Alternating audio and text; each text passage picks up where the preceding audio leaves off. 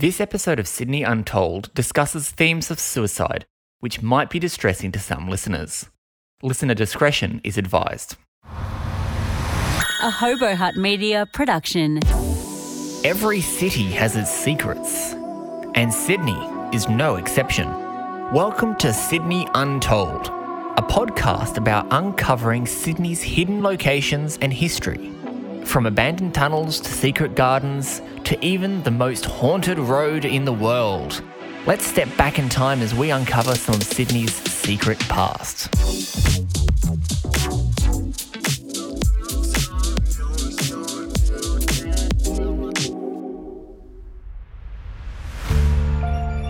Have you ever been past 185 Parramatta Road in Haberfield and seen those big green gates enclosing what looks like a jungle and wondered, what's going on there?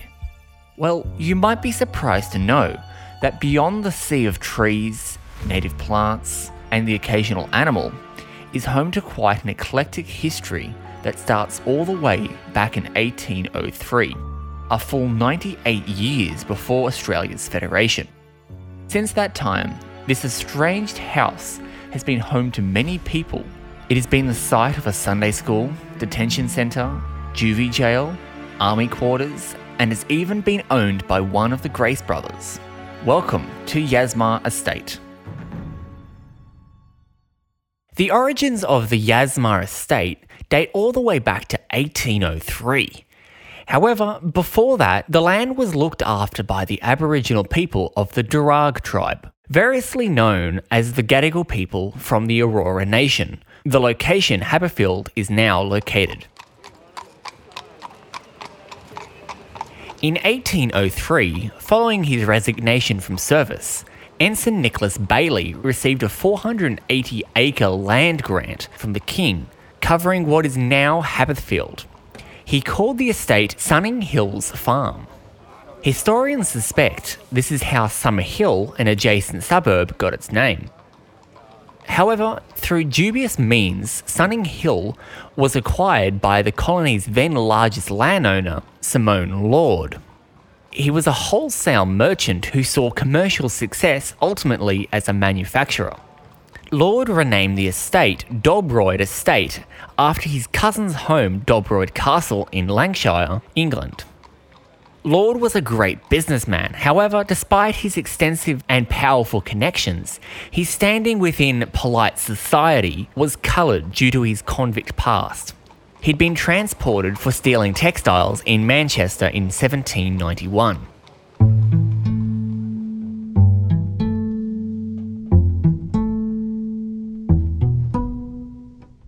With his wife Mary, Simeon Lord had a daughter, Sarah Ann, who in 1825 was set to marry Scottish merchant and surgeon Dr. David Ramsay. It was common practice in the 19th century that all property owned by women would be transferred to her husband following their marriage. And knowing this, Lord placed a caveat on Sarah Ann's dowry stating that According to the deed of marriage, the ownership of Dobroyd Estate can only be transferred to the good Sir Dr. David Ramsay following the death of both parents of Sarah Ann Lord, Simeon Lord and Mary Lord. Skipping ahead to 1850, Mary Louisa, the firstborn of 10 children to Sarah Ann Ramsay and Dr. David Ramsay, was betrothed to Alexander Learmonth. As part of her marriage, the happy couple were given a small land parcel west of Dobroyd Homestead as part of Mary Louisa's inheritance. Mary Louisa and Alexander commissioned the colonial architect of the time, John Bibb, to design their new home, Yasmar, which is Ramsay spelled backwards.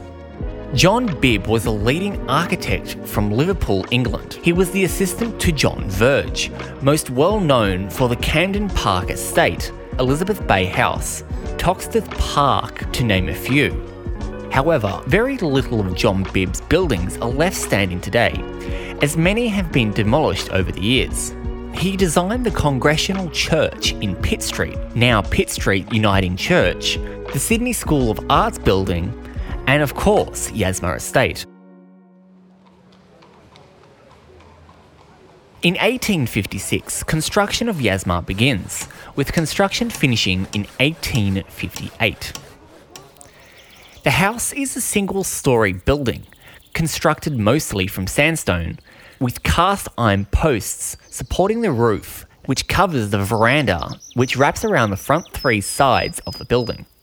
Yasmar follows a Gregorian style of design.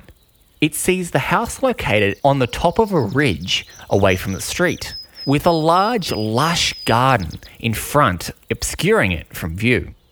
Inside the gardens at Yasmar is a sunken pit with brick detailing on the bottom, an ornate tile surrounding it, and an end piece and benches on either side. Some would suggest this was a very early swimming pool, while others think it might have been a sunken conservatory or a plant propagation.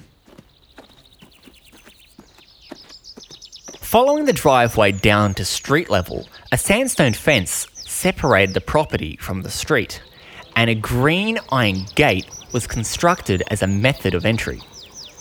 And a stable was also built for their horses. This style of architecture was very prominent in England and many English speaking countries of the time, and was seen as a mark of wealth for their owners. The Ramsay family were pillars of Presbyterianism. Dr. Ramsay had been on the Presbyterian Education Board and had started the first Sunday school at his home at Dobroyd Homestead. However, due to its popularity, the Dobroyd Sunday School was transferred to Yasmar House in 1860 under supervision of the Learmonth family. Alexander Learmonth went on to become the first superintendent of the Sunday school, and Mary Louisa used Yasmar's barn and horse stables to teach classes there. However, in 1862, again due to its popularity, the school was transferred to Dalhousie Street, which was in direct view from Yasmar. This laid the foundation for Yasmar to become Haberfield Public School, built on the northwest of the estate on the former Yasmar horse paddock. Let's go back to the gardens for a minute. Plants and the garden in general were quite important to the Ramsays. They built a massive garden in front of their house, after all. Dr. Ramsay had decided to stay in the area and work on his passions in the garden. And in 1830, Dr. Ramsay, who had a love for rare plants and had won a silver medal for pineapple at the Flora and Horticultural Society show, established the Dobroyd Garden Nursery alongside the Iron Cove Creek, now the Hawthorne Canal, which was renamed to New Dobroyd Plant and Seed Nursery in 1867. The garden is home to many plants, including those indigenous to Queensland. These were thanks to Edward Pearson Ramsay, Mary Louise's brother. In 1875, when the Linnean Society of New South Wales, a society dedicated to the study of natural history including fungus, animals, and plants in their natural habitats, had their first meeting, Sir William Macleay and Edward Ramsay were founding members. Later, Edward Ramsay would go on to become a Fellow of the London Linnean Society. Beyond his many careers, Edward was a notable horticulturalist, having a considerable input into Victorian's garden design and species registration.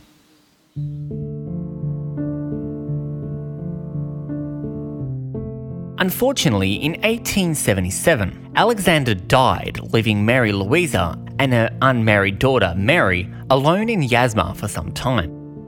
Shortly after, they moved to Concord until Mary Louisa's death in 1904. The turn of a new century saw a new owner for Yasmar. With the death of Mary Louisa Learmonth in 1904, Yasmar was sold to fellow parishioner and devout Presbyterian Albert Edward Grace. Albert Grace, along with his brother Joseph Neil Grace, started Australia's most iconic department store chain, Grace Brothers, which now, since 1983, is owned by Myer. The Grace brothers made a series of renovations to Yasmar. The house was upgraded from the Gregorian design to an Edwardian inspired design. This saw the installation of stained glass and a grand cheddar double entry door. Grace also added many Edwardian era elements to Yasmar's interior. including finely crafted Federation era mantles and pressed metal in the rear room and in the Danks bionial study, which, if you believe the rumours, appeared in the 1920s Grace Brothers catalogue. In 1911, Joseph married a woman called Sarah Selina Smith, also known as Gypsy, who was the deputy head mistress of the Presbyterian Ladies' College in Shubra Hall. Notably, the land where PLC stands today was previously owned by Anthony Hordern of the Hordern Bros Emporium. Following the marriage, the house was transferred to Gypsy.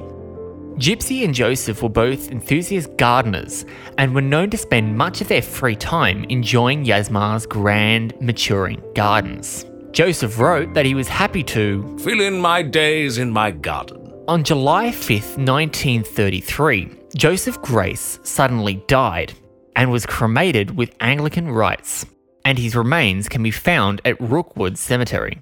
Gypsy, however, remained in the house until it was commandeered for officers' quarters in 1940 to be used as part of the war efforts. Following World War II, Yasmar remained relatively abandoned until 1946, when the New South Wales government converted the house into a centre for juvenile justice. Timber structures were built on the former tennis and croquet lawns to house delinquent children. The grand reception rooms of the house became a children's court, and the other rooms served as magistrates' rooms. Notably, in 1950, it was reported that two young boys aged 12 and 13 escaped from the centre. They'd been arrested after they'd run away from their homes and gone on a destructive rampage through two public schools. They were in Yasmar on charges of being uncontrollable and stealing. Then, in 1981, the estate was turned into a juvenile detention centre, which ran until 2006 the later 12 years being a female only facility. Prison blocks were built on either side of the driveway within the garden. They were called Dobroyd, remembering the home's original name, and Waratah, inspiring local indigenous plants. The government deliberately avoided unsympathetic additions to the entrance of the house or to the gardens and worked with the New South Wales Heritage Office to retain the original design of the building. Unfortunately, however, in 1990, a youth committed suicide while at the detention centre. The coroner at the time wrote that staff at the facility were untrained, particularly in resuscitation, and that grills and hanging points should be removed from all juvenile detention centres. The Department of Youth and Community Services, which ran the centre at the time, implemented a system of regular night checks in the centres because of the death.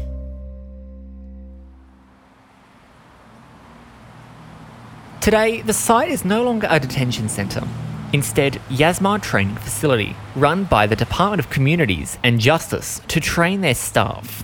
It is also open to the public to hire out for community functions or for TV shows that require sets. Over the years, Yasmar has been home to quite a variety of people. It will be interesting to see what comes next for this historic building. Thank you for listening to this episode of Sydney Untold. I hope you've enjoyed learning about the history of the Yasmar estate. A reminder if you are affected by the contents of this episode and need support, we'd suggest contacting Lifeline on 13 11 14 or lifeline.org.au. This episode of Sydney Untold was hosted, written, produced, and edited by Harry Hughes. And thank you to our associate producer, Adam Hughes, and also additional voiceover work by Tristan Black. Hobo Hut Media Group would like to recognise the Darug people, particularly the Gadigal people, past and present, the location of which this episode was located. Links for more information about the Yasmar estate are available in the show notes below.